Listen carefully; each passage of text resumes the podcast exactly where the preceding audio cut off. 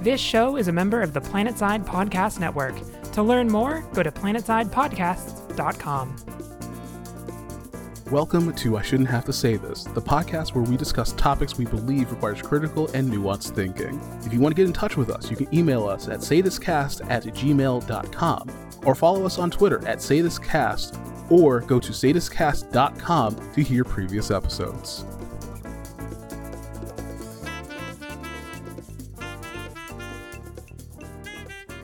Hey, party podcast people. I have a not-so-fun topic for you today. I'm your host, Nicole, and I'm joined here today, as usual, by my co-host, Genre. Hey. Yeah. Today, we're going to talk about one Kyle Rittenhouse, and hopefully not that much about him, but also about some of the thoughts that I've had coming out of this whole entire situation. Okay.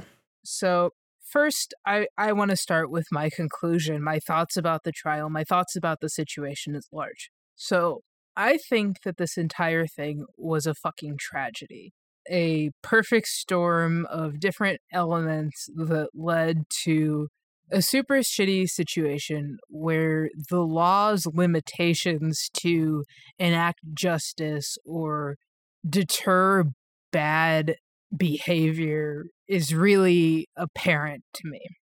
This being said, I do not think that Kyle Rittenhouse was guilty of the charges that were filed against him. Was he guilty morally is another situation. Mm-hmm. I don't think that he should have showed up in Kenosha in the way that he did.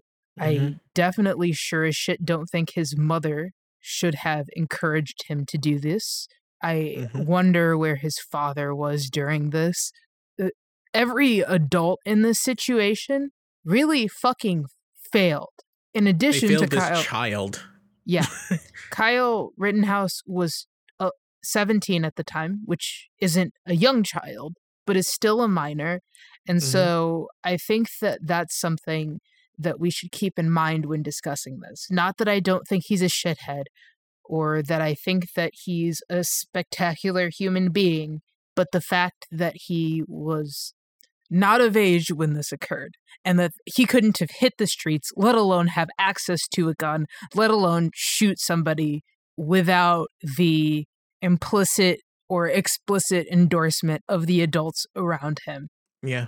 I think that those people should be charged with negligence, or there should be some sort of, I'm not practiced in the law, but I think that at least somebody in this constellation of adults that put this situation into motion, somebody should be held accountable for something.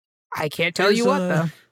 There are, from what I understand about the situation leading up to what he was tried to, him having the gun, him crossing state lines, his mother driving him there, him being out in the streets or whatever. There are a few different instances where he could at least get or someone could get fined, where someone could get charged with a misdemeanor or something like that. There are things that should not have happened, and there are things that, and so yeah, there should be some sort of consequences for someone. But the fact is that the way that the trial went was not ideal, but according to the law of the state, the jury wasn't completely off. To me, I would go a step further than that. I think that the trial was actually fairly standard and that the verdict was fairly standard. It's not better for the world, but it is our legal system working. I want people to let go of the idea that this was rigged, because this is one of the few situations, or maybe the majority of situations, where it was not rigged. This is as the law is written in Kenosha and broadly in most places in the United States. And even though it's disappointing because the world is more dangerous, I also think that we should meditate on how the law would need to change in order for Kyle Rittenhouse to be guilty of something. because I think that that is the more interesting question here. Mm-hmm. And I think that people were very emotional when the verdict came out, and they said a bunch of stuff. And I tried not to contribute online or say much because talking to people when they're fucking upset is not a useful thing to do with your time. Yeah. So I wanted to give it some time, and I have a platform. It's a small one, but I want to tell my thoughts. So let's discuss the stuff that led to the situation that Kyle Rittenhouse was in and kind of like the charges as followed. So I think that predominantly this trial was mediating the idea of self-defense principally, and also the idea of vigilantism. So I want to talk about those two concepts. First, we'll start with self-defense. So I've had a lot of really interesting conversations with people where they say that there's never a situation where somebody is threatening an object or something that you should be allowed by the law to kill them intentionally or not intentionally in order to protect that. And what? I think that that is insane. That's... No... Yeah. No. Yeah. That's not correct at all. Yeah.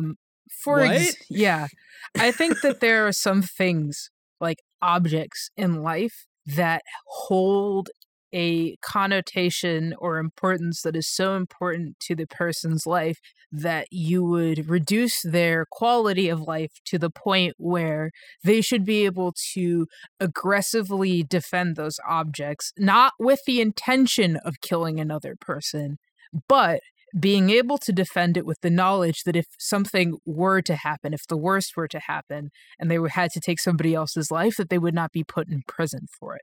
Yeah. One example that just popped into my mind, which is maybe better than the other examples that I've come up before, is if you are a disabled person and somebody is trying to steal your assistive technology. Mm-hmm. Would that, to me, I think that if you were to steal a person with a wheelchair's wheelchair and they had a gun, they should be able to shoot your ass, because the act of stealing their wheelchair isn't just taking an object which is expensive and hard to repair and oftentimes custom made for them. It's also stealing their mobility.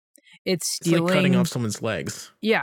It's stealing their ability to go outside, their sense of autonomy, their independence. These are all things that I think are so important to a human being that they should be able to take any measure necessary in order to protect that thing.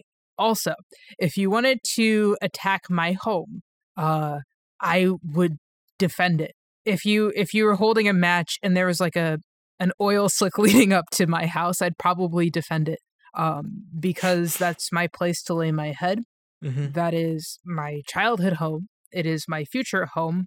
All of my things are in here, and that includes, yes, the monetary value of the things, but also my priceless data, my work-related stuff, things that are fucking irreplaceable, as well as the means for me to support myself in the future. If you do that, we're going to have to throw hands. And if something bad happens, I think that I'm within my rights to do that. I was just thinking about my friend. I won't say her name, but... she has been going through some really, really tough times. Lost her home. Like she and her mother are disabled in a couple ways, and she, has been asking friends for help, like monetary help and everything. And like sometimes they're able to get like a cheap hotel or motel or something like that. But there have been times when they were sleeping in their car. Mm-hmm. What happens? And some people would say, like, if someone's carjacking you or something and you have a gun, like, just let them take the car. It's just a thing. This is the only way that she can get to her appointments. This is the only way that she can get her mom, who has diabetes, to her appointments. This is the only way that they can get medical help. This is the only way they can, like, survive. So it's their home. It's their home. Exactly. It's not just a car. So if someone like comes up on them and says, give me your car, then I would be completely okay with just beating the crap out of that person. And if they died, then, oh, oops, you know, like it, I wouldn't expect her to like kill the person, but still, like, this is the way that they can live. And yeah. if it comes down to it, then that's what happens. You know, yeah. Like that, if someone like broke into my house and stole both of my computers, like my backups, my main box, and just absconded with everything. These are very expensive pieces of equipment, and I saved up a lot for them because I'm just stuck in here. So then what do? All of my data is gone. All of my podcasting stuff is gone. Everything's gone. That would be completely devastating mentally to me. So if I had a gun, then, and it like I was threatening them and it went off or something like that, I don't know, I would be devastated personally, but this is important to my life, you know? Mm-hmm. Yeah, I think that's important to say. Examples. Yeah, those are important examples because it also made me remember. I don't want to say that I think that in any situation you should be able to literally kill somebody in order to protect your things. Like, it shouldn't be your intention. However, I think that people underestimate the amount of shit that can go wrong in a situation where you're fighting with everything you have, adrenaline's running, and you're like fighting for what feels to you in that moment like your life. Mm-hmm. I think that freak accidents occur. People can get hurt, they can fall, they can hit their heads. And the idea that we would hold anybody accountable for when they're fighting aggressively for the act of killing somebody, even if it wasn't their intention, also really bothers me. Yeah. You're fighting, someone like trips and you push them down the stairs and they die. Yeah. You shouldn't have to, like, you're defending yourself, you're defending your home, or you're defending something that is so important to you. You can't also expect someone to be in the back of their head saying, oh, I can't kill this person or else I'll go to jail. And I think, And I think that this extends to businesses to a certain extent. Mm. I know that a lot of people like to meme on the idea that businesses are insured. So if you burn one down, they can just claim the insurance and rebuild or whatever, or take their money and run. However, if I own a small business and this supports my family and this supports the families of my employees and it's being threatened to be burned down, I think that I would be within my rights to defend my business. And this is just something that I feel very strongly, because even if it's insured, there's really zero reason for you to be sure that insurance would pay for 100% of the damage. Also, you cannot pay to keep the people that you had in your employed infinitely while you get rebuilt. And also, there's zero promise that the level of business or success that you had will continue once you reopen. Shit changes. The market changes. Your being out of the game for a while could put you at a massive disadvantage. So I'm also not particularly swayed by the people who say that there's no reason why somebody would want to protect their physical brick and mortar fucking business. I think that is really, really unwise. The other thing that I will say about this situation is that I think that most people, when we discuss this, are talking about people who could afford to replace fucking whatever. But as you go down in socioeconomic class, these issues come into even starker focus. Your friend, who I think is also my friend, probably cannot fucking afford to buy a new car. They can't afford shit. So the idea that they could just buy a new one, $5 head, like, no, they can't. No, they can't. They're dead broke. And people who are broke, the things that they do possess are even more important because they, A, probably can't afford to replace them, and B, even if they could, the things that they do have are likely to play a bigger role in their lives. A car is less valuable to a billionaire than it is to somebody who needs it to take them to fucking work every day, lest they lose their job. Yeah. Same thing with the disabled person. So self-defense for me is one of the most important things to preserve for the ability of marginalized communities to protect the things that they care about. The other element is this is that community defense kind of requires the element of self-defense. If your community is under attack, you should be able to defend your community. Now, there may be certain perversions that came up in this case for Kyle Rittenhouse, but there's nothing that you could put into law that would have made what he did illegal that would not make the Black Panthers illegal as well. So that's some food for thought. I know that we have to take some bullshit, but I don't think that taking one child down is worth screwing up and everybody else's life. Exactly. Is worth that. One thing that that I was thinking, that I've been thinking about a lot with this case and with the reaction and everything like that. There's an account on Twitter, Popehat. I don't know if you follow Popehat. He's a lawyer. He comments on famous cases and stuff. He's like a practicing lawyer. Really cool dude. And one thing that he said was people complain a lot about the carceral state. They complain, like they not even complain, they protest. We worry about the carceral state. And then something happens and everybody's crying for blood. Like, what do you think happens?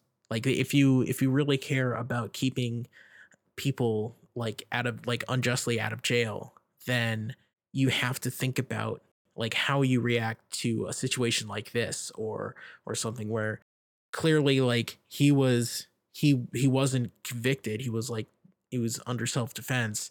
So if you change that, if you're like, no, screw this guy, and you make sure that he gets like a long prison sentence or something because you're mad, that means the next person is going, like you said, it's going to screw up. So we all need to keep that in mind when we're talking about the law and how things should be changed, how things could be improved, because if you don't think about every situation you can, then it's the law. It's hard to change, and it is a blanket rule.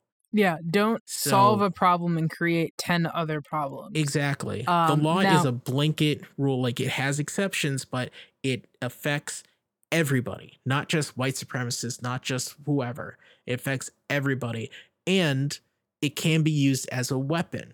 So if a white supremacist like becomes an attorney, like a district attorney or something, then they can use like a law that was rewritten to attack someone else, to attack people that can't handle it. So, I mean, you look no further. That's the entire carceral state as it exists right now. I think that the fight here would be for other people who are using self-defense, practicing self-defense, to be treated with the same consideration that Kyle Rittenhouse was, considering that he was a dumbass for being there. That's actually another piece of information that I would like to deliver. Right. Just because he was a dumb fuck for being there does not mean that he did not have the right legally to practice self-defense. I know that we all have really strong feelings about that, but let's say that I was fucking some guy's wife, and I knew that he had guns, and I knew that he was physically abusive, and I was still fucking his wife. And he walks into the room, and he sees me fucking his wife. Statistically speaking, he would just kill her. But let's imagine that he tries to come at me. Right. And I defend myself, and we're scrapping, and I push him down the stairs, and he cracks his neck, and he dies. Did I have the right to defend myself just because I was a dumb fuck for being there? Probably. Yeah. I mean, from my perspective, absolutely. If we disagree on that, we'll have to have a longer discussion about that, because I think that you're off your rocker. But but generally speaking, I think that this is incredibly defensible. Another thing to remember is that when we're talking about self-defense, we are talking about the situation that you have been found in at the time. The stuff that leads up to it, like you said, like you're fucking someone else's wife, and then they come in and you push them down the stairs because they're going to attack her, or they're going to attack you. Should you have been there? That's a discussion. Yes. should Kyle have been there with the weaponry that he had and the intent that he had? That's a discussion that is definitely a good discussion to have. But when you're talking about self-defense, you are talking about someone you feel in danger, you think you're in danger, you're defending yourself, and someone might get killed. Well, that's it. That's all that is. Yeah. Like leading up to it, depending on the law, that might have an effect on it. But if you are found not guilty because of self-defense, it's because in that situation, in that specific time, when the incident happened, and only that incident, that is what the law considers. I think that your intent does factor into it. Like, if you intended to kill somebody. Well, no, that's what I'm saying. Like, the intention, like his intention was to go protect a car lot or something. So for me, I think that people have very strong feelings about his intent, and so do I. I think that he was a shithead and that he was there to start trouble. Oh, I really do. Yeah. However, I don't think that there's any evidence that you could produce to prove that that was his intention. And even though intent seems to never fucking matter when it comes to people of color, I think that it's important that we don't devolve into accepting a legal system that operates off of vibes. If I get a vibe that the guy was there to start trouble because of my life experience, that is not the same thing as knowing that he was there to start trouble. So I think that people who wanted this to be vibes-based or based on the idea that white supremacists might go out with guns with the intention of killing people and agitating situations to get into self-defense situations where they could attack, the law actually does protect against those types of situations. If you're going and looking for say I hate this guy and I want to kill him, and I have told the honest to God truth, I will turn to the camera and I say, I am going to murder this person, I'm going to do it, and I want to do this. And then I go and I find his wife and I fuck him at his place of work, and he comes out and tries to whip my ass, and then I just go oh, You've activated my trap gun, and I take a shotgun and I blow his brain out. That would not be self-defense. No, for the record. When I said his intent, from what he said, his intent was to go there and protect this business. He wasn't intending to go there to kill people or to start trouble. He was just there to protect that is what we can prove. And the situation that he found himself in was he might have there's a YouTuber called Legal Eagle, and I watched his it was a 25-minute video. He's another lawyer that goes to explain different aspects of the law and things like that. Good dude. I will link both of these people in the show notes and on the website and everything. So he said, even though this is a muddled case, but he was found to have to act in self-defense, he brought a match to a gasoline party. That phrase has stuck with me too. He brought a match to a gasoline party, but was he going there to set fires or not? That when in the situation and leading up to the situation, there is nothing that says he was going there to kill people. But in the situation that he found himself in, there were people had heard shots being fired in another place. There was a guy with a gun, and he's a 17-year-old kid. He's a dipshit that's there, and he thought he was getting attacked. There's a lot going on. I'm really, really simplifying it, but there's a lot going on leading up to that. But because of the situation, because of how it played out, he wasn't there to kill people, as far as we can tell. He was there to protect the car lot. So that means we can't just throw a made-up book at him and send him off, because that's not how the law works. And it shouldn't work that. Like you said, it shouldn't work on vibes. It shouldn't work on I have a feeling, because that's how people get sent to jail. Innocent people get sent to jail. Mm-hmm. I think that's good enough for the concept of self-defense. I think that we've explored it sufficiently. I think I have more to say, but I'm good leaving it. So let's talk about vigilantism. Hey. So in the moment that he was being chased by a guy with like a skateboard and I think another guy with a gun, and somebody had told him from his story, and it feels like this has been corroborated. I haven't paid attention to every like beat in the court, but it seems like one of the people who was shot was threatening him earlier in the night, and that all led to the self-defense situation. However, his desire that led him to Kenosha, the desire to protect things in a extrajudicial sort of way, to do it kind of as a vigilante. Extrajudicial means that he is not working. He is not authorized to do police action like in that area. He's working on his own. He is not part of the justice system. I just wanted to say that. Yeah. So I think that a lot of people are saying that we shouldn't have this culture of vigilantism in the United States, that it's harmful. And you can really see why when you look at this case, and also triply so when you look at the Ahmaud Arbery case. If you're to go by those people's narrative, which I not necessarily saying that you should. I think they're fucking, I think that they just wanted to lynch somebody. But let's say that they were really trying to defend, they were really trying to do a citizen's arrest. That put them all in a situation that was really, really fucking bad. I think that it's usually bad when one civilian is trying to enact like their concept of the law on another civilian, because neither of them probably has much knowledge to begin with. And there's literally zero reason why one civilian to another, why I should listen to anybody else about like not leaving the scene of anything or like submit myself to questioning from some random motherfuckers.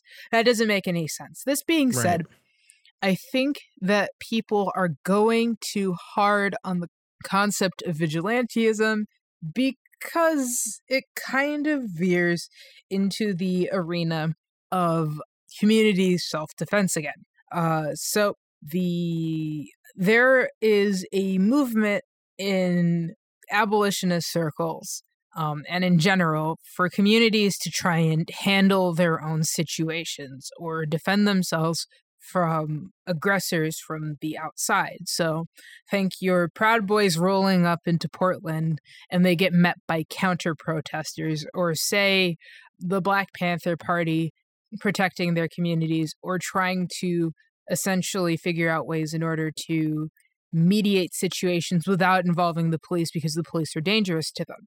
These are all elements of vigilantism that I would defend to my death. I think that these are absolutely necessary, particularly in a white supremacist society. We can't always depend on the legal system to behave as we want it. It's often worse to bring the authorities into a situation if there is a conceivable way that it can be solved from within. And with this huge movement of people ready to walk into different neighborhoods and shoot shit up or menace the community because they are marginalized, I think that it would be a mistake for us to support the idea that nobody is ever in the right for engaging in this type of defense or this type of action. I think that that is such a fucking huge mistake. I heard a lot of people, mostly white, talking about how vigilante is broadly bad. Shut the fuck up. You don't know what you're talking about. The self-defense one was for a lot of black people, because I saw black people mostly like, you know, on that tip where they were like, self-defense, motherfucker, which completely fair. This one is for the crackers among us. Shut the fuck up. You don't know what you're talking about. The most marginalized members of the society need to be able to rely on at least some sort of framework that allows us to, like, we need a culture of like self-defense and community defense. And the next thing? Vigilantism. It's really important for us to be able to defend our own communities. There are things that the law doesn't try and mediate, that we should be able to mediate where possible, but that isn't always possible. So I really think that people need to be more measured when they speak out against the entire concept of being a vigilante, or the entire concept of trying to step outside of the law in order to mediate a situation. Do I think you should try and be G.I. fucking Joe? Absolutely the fuck not. You're not. That being said, there are situations where I would support your right to do that. And I think that we should probably protect that. So makes there's that. Finally, and this is for, actually, it's not finally. I have two more things that were bothering me that I want to talk about. I apologize. This list is long. I've been thinking about this. I've been stewing on it. A lot of people immediately after the Kyle Rittenhouse trial verdict came out said, I'm going to go get a gun to bring to protests with me. And I cannot stress this. Wait, what? I have not heard this. Oh, I saw a lot of people online being like, oh, there's no reason not to arm up now. They're going to try and kill us at these protests. So we need to answer in kind by arming up so we can meet them. Or we can meet them with the same level of force. And you're going to get shot by the police. That's one of several problems. Yeah. So do not, and I cannot stress this enough, not bring fucking guns to no goddamn protests. I really sympathize with people who want to do this, because the second that verdict got passed down, protests became a lot more dangerous. If white supremacists are there, they're probably going to be open and carrying, and it's going to be really fucking scary. But, the rules are different for the supporters of the police than they are for the detractors of the police. That's the reality of it. So what you're looking at is you have a gun, you're facing down a Proud Boy. Let's say the guy pulls out his gun and he goes to try and shoot you, and you shoot him first. You're going to jail. You will get shot, or you'll shoot them and probably kill them, and you're going to go to jail, or you're going to get shot and then you'll be dead. And the best case scenario here is jail and a bunch of fucking ammunition for the police and white supremacists to shit on Black Lives Matter forever. You might even kill the fucking movement. Do not do that. Every time one of us takes violent action against them, everybody sides with them. That's how it's going to be. Do not do it. You will die. I mean, that's one of the double standards that we have to live with and that we have to protest against. It's if you're protesting like for Black Lives Matter or for defund the police or anything like that, then you are held to a higher standard than the people that are counter-protesting or bringing guns or something like that. If someone sees someone with a Black Lives Matter sign and they're armed, then that takes away from the movement, because people are jerks and they'll be like, oh, look, they're armed, they're going to kill people. You know, like it sucks. But it's something that we all have to consider. Just like as Black people, we grow up thinking, like, especially if we live in white dominated places, that we are representatives of Black people. So when also, someone what's that? Also, conservatives have absolutely zero fucking scruples. They will shit. They will shit on you, no matter what their guys were doing. It doesn't matter. And liberals no scruples. Far more issue with people bringing open carrying to fucking protests. So their supporters will never turn their backs on them. Your supporters are already on the other side of the issue. They do not want anybody to open carry. So if you answer them by opening, if you answer the other side, the fash, by open carrying, everybody just turns on you. They have nobody to root for in this situation. If it's between you and the white supremacists and the fucking trial of public opinion, they win, because you're not going to get any defense. So that's the reality of the situation. I do also want to say to anybody that's listening that will point to the fact that the Black Panther Party were carrying around guns like in the 60s. They were doing that too because people were literally getting shot all the time, and they were doing, like, the pictures that you see are them keeping voters safe because voters were getting attacked. Yeah, it's not the same thing. I just want to make sure that that's out there. The other thing is that there are armed protests where everybody is trained in gun safety and everybody has a gun in a group and they are open and carrying, and it is organized and it is intentional. That is different than showing up to a situation where you're not supposed to be armed. So respect what the protest organizers, whether that's an official licensed protest or not, tell you to fucking do. If they don't have the infrastructure to have a bunch of rogue motherfuckers with guns there, don't show up with fucking guns, because you've escalated the situation. You're not just putting your life in jeopardy. You're putting the lives of everybody there in jeopardy, the entire protest. You are not going to fucking shoot the police because they try kettling you, motherfucker. Mm-hmm. You will die, and you will get everybody else killed with you. So that's for one thing. Number two, if you really want to try and keep people safe, the best way to do that is not with a fucking gun. I really, really, really think that you should look into becoming a street medic. Street medics are the people you see walking around at protests with energy bars and water and med kits, and they genuinely save people's lives when the cops fucking let them, which is a big caveat. But those are the people who are the most valuable motherfuckers at a protest next to the organizers and the marshals. Those are the vanguard of protests, of unarmed protests. You are going to do infinitely more to keep your allies safe by bringing medication and supplies to a protest than not. There are plenty of training exercises. I know it is easier to acquire a gun and bring it to a protest than it is to get that to unofficially cert or whatever and get your kit together. And it probably costs less too, but it's safer for everybody involved and you might save a life. You're That's not right. going to save any fucking lives with a gun at a protest. I'm so sorry. A good guy with a gun does not beat a bad guy with a gun. And I feel like we should all know this by now. We should, when you're at a peaceful protest, you should be looking to be a shield and not a weapon.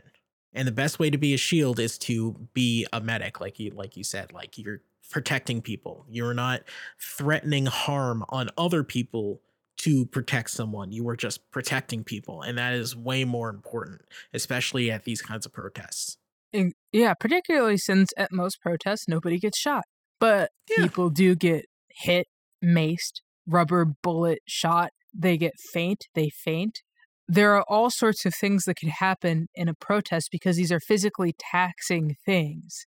As a street medic, you might not be stopping the bleeding from like a bullet wound, but you can definitely try to save somebody's life or at least keep them on their feet so that they can get home safe at night.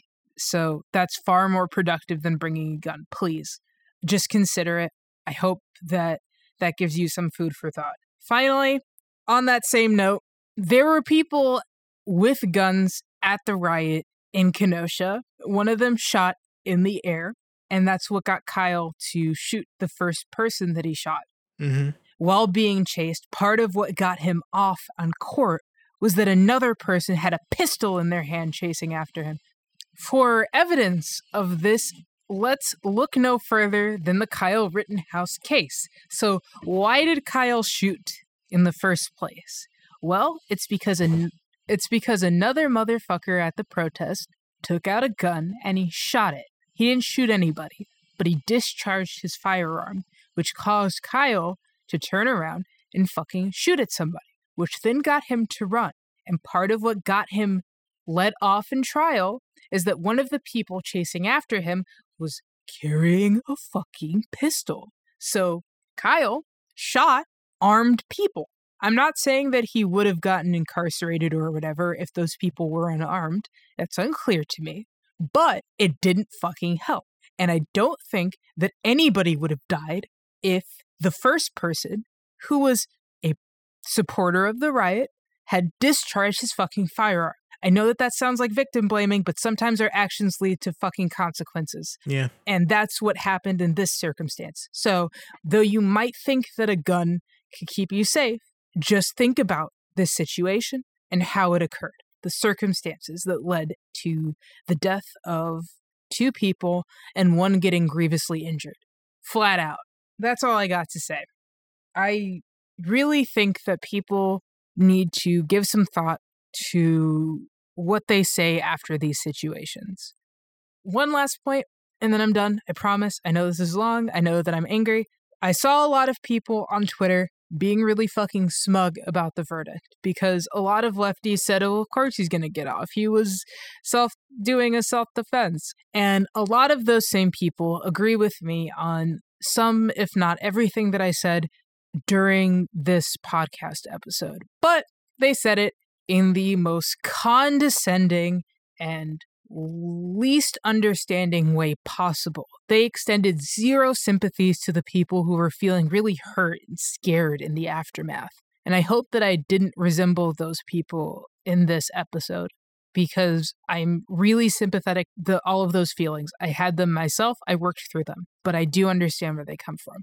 But it really fucking bothers me. It activates my fucking almonds when leftists are on Twitter being shittier to Black people who are feeling scared because white supremacists are talking about being armed and dangerous than they are to literal white supremacists or reformed white supremacists or white supremacists in the moment who are a little bit fucking confused about what white supremacy is about. Right. That really fucking bothers me. Try to extend some humanity to the groups of people who are the most marginalized by the society that we live in, rather than perpetually offering the highest level of grace to the people who had every opportunity not to be fucking bigots, but chose to be, rather than the people who have zero choice but to live in a society that is incredibly hostile towards them. It is an incredibly ugly look, and you look bad when you do it. So that is my last point. Don't be dicks. Don't be dicks to the people who are feeling the worst coming out of a situation. Try to be a fucking human. Jesus. That's the entire episode. Hi, I don't have anything clever to say. You should just give us money because this is an incredibly tedious topic and we're trying to do our best through it. Yeah. So, John, tell them the links to give us money. Well, if you would like to contribute to the show, if you would like to support the show, it would be really great. You can either go to Ko-fi, that is ko-fi.com/saythiscast to give like a one-time thing to us. Or you can go to Patreon. patreon.com/saythiscast. There we have a bunch of different levels, $1, $5, $10. If you want to go big, then you can do $20, but at $5 you're able to listen to the episode early, and at $10 you'll be able to listen to the episode early and get access to special mini episodes that we put out. We actually just recorded a couple today, so you'll be seeing those on the feed soon. So if you contribute $10 a month, and you'll be able to listen to all of those, and we really want to thank you if you're contributing, if you're helping us out. It's really great. It helps us improve the show, get us new technology and new programs to make everything sound better. So thank you so much. This topic was very hard and ugh. But to combat that ugh feeling, we have good things to talk about. So, Nicole, what is non-ugh for you? I don't know if I would call it not ugh because it's pretty heavy, but I just played Empath the game, also known as Life is Strange: True Colors. Oh, goodness. And I really enjoyed it. It was very cute. It's very short for $60, but if you want a really good emotional, quirky, like really fun game, narrative game I should say, I think that Life is Strange is a really good option. The fact that you can be a straighty McStraderson, the fact that I'm not going to talk about the gameplay. I'm just going to talk about my one pet peeve. So okay, I want you all to just Google Life is Strange, True Colors. I will wait. Pause the podcast. Find the main character. If you're listening in the car, pull over. Look into her eyes and tell me that this is anything other than a lesbian.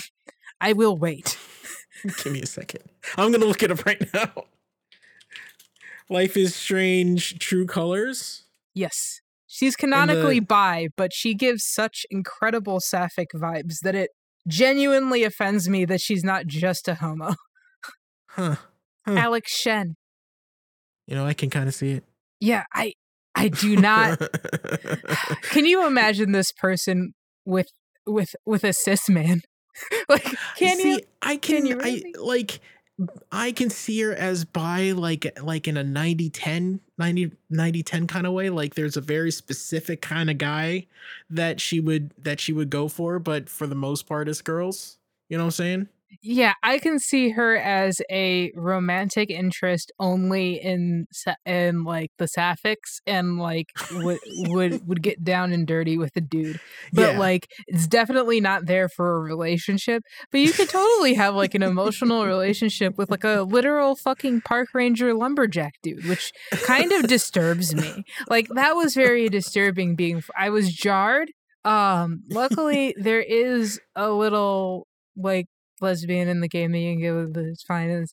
I don't know.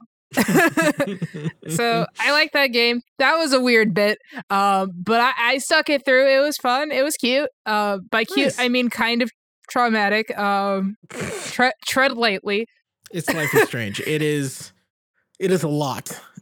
It is a lot if you play this game, but it's award winning. So be careful. Be careful, friends. Yeah. Be careful, friends. It's very good. It's also very short, but like literally every single component of the game felt like it had a ton of effort into it. It won't feel like it's worth $60 to you playing it. How many hours is it? I beat it in like 9. Jesus, that is fast. Yeah, it's too fast. Really. There's like one extra chapter that I'm gonna complete, and then maybe I'll like fuck around with some of the other story beats, because I didn't do everything. I did like near all of it, but I didn't do 100% of it. Right. So that's short. But the animation is fucking immaculate. The areas that you can go in are very much given a high level of attention. They have a lot of fully licensed music, like a shit ton of Radiohead, nice. Which costs money. That costs money. The amount of fucking licensed music they had, I'm like, God, how much did you spend on that shit? Was it necessary? God. I don't know. It was fine. Also, it made me very nostalgic for Colorado, a place that I spent a lot of time as a child. Mm-hmm. So that was really good. If you have nostalgia for small mountain towns, that's very specific. Perfect game for you. This game was built for you, basically, huh? Yeah, I felt attacked. Yesterday on Twitter, I did say my taste in video games is I just want to see some gays do some stuff, and this is very much that. That's excellent. What's making you happy? As we're recording this, it is November 27th. It is a couple days after Thanksgiving, which means it is Christmas music season. And I look forward to this month every year because I was actually raised Baha'i. So there's a lot going on there, but one of the main things was that Baha'is don't celebrate a holiday during the winter season. It's the more like giving stuff is in like February. So throughout my childhood, I didn't have a connection with Christmas or Hanukkah or anything like that. It was kind of a thing where everybody else had this cool thing that they were doing, and it made everybody happy, and I was just sitting here like, what? Here's a sad story. Me and my sister sometimes would stay up on Christmas Eve and look for Santa flying over our house. You thought he didn't choose you. What? You thought he didn't choose you, like he chose not to come to your house. Yeah. Oh no. Why would he come to our house? We weren't celebrating Christmas, but the thing that I had that I could really connect with was Christmas music and Christmas specials, like on TV. And the thing I really love about Christmas music, and it's pretty much any holiday music is that people put so much effort into it. Like going back centuries, you can like, if you listen to like real classic, like, you know, like Deck the Halls or Silent Night or something like that. People loved Jesus. They loved them some Jesus. And they put so much emotion and happiness into all the chords, all the lyrics, everything. It's just the like Christmas music, even like up to like All I Want for Christmas Is You, like Mariah Carey. Like there's a reason why all this music is so wonderful. It's not just because it's attached to this season. It's because it's joyous and it's happy and it's there's so much to offer in this music. And I obviously like I'm a music hella nerd, so I listen to this stuff all the time. So during December, I'm able to just dive in to Christmas music, holiday music. I force my my group to go out caroling and we get donations for a local food bank. And one of the reasons that I really love being in an a cappella group is because we can do caroling, like carols.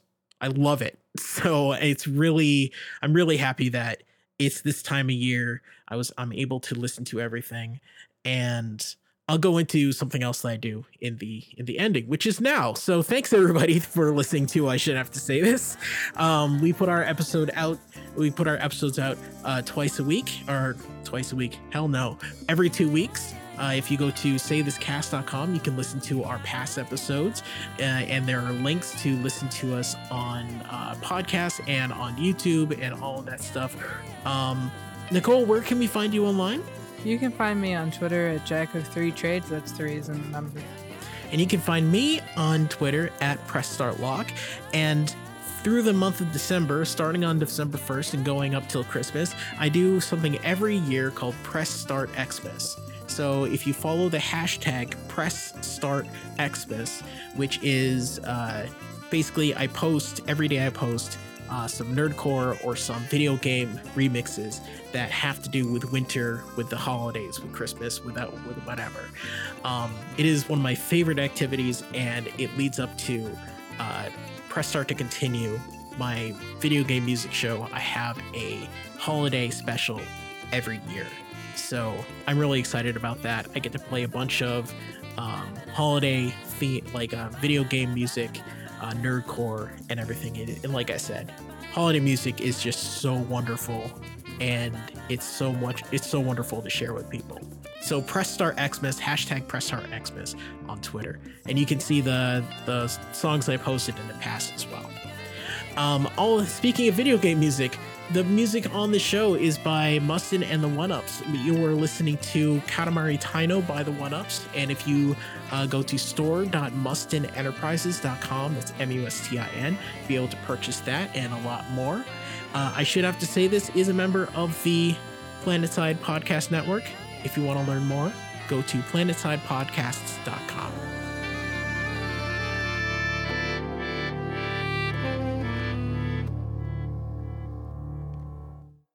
All right. Yeah. All right. Holiday music. Yeah. I was just listening to Emmett Otter. Holiday retail. Say what? Have you ever worked holiday retail? I worked holiday hotels.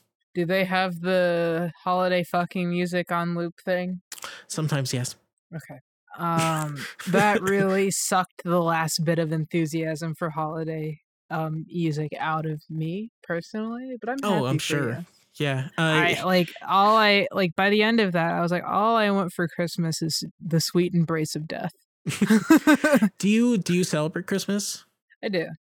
If you didn't have that, then it would be that's one of the reasons why it doesn't suck my soul out. But like hearing Christmas music constant, I used to drive cab and I would have the radio on. It would just be constant Christmas music.